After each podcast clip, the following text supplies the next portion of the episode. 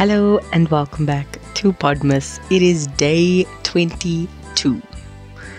Like, we're almost there and I cannot believe it. So, just wow.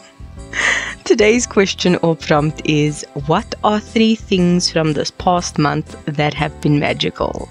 Ooh.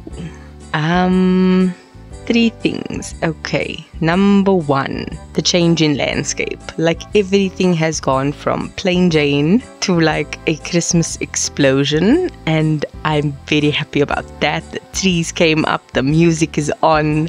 The way everything looks is through Christmas glasses. You know, you get like rose colored glasses. Now this is like Christmas glasses. So I'm loving that. That is the first thing. The second thing, hmm, I think magical.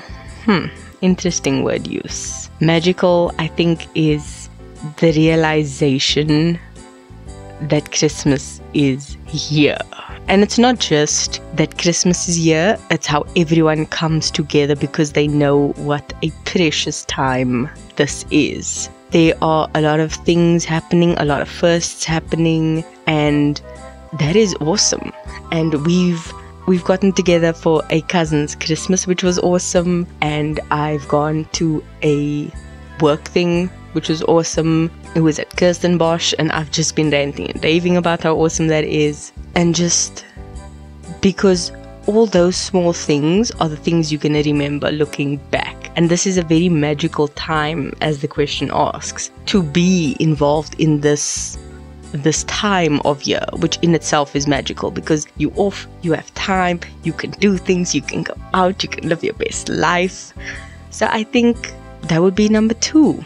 That the feeling of Christmas is magical and it invokes something inside you, which is awesome.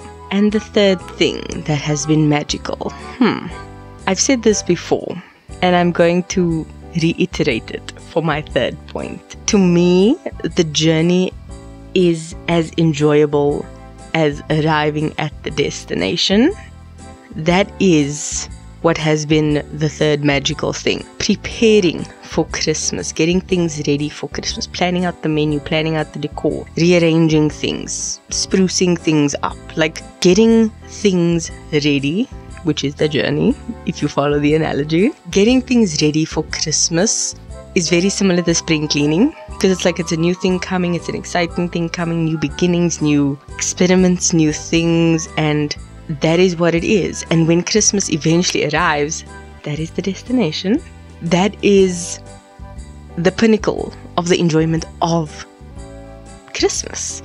It is the day that you just go out fully and enjoy yourself. And that to me is magic, pure magic.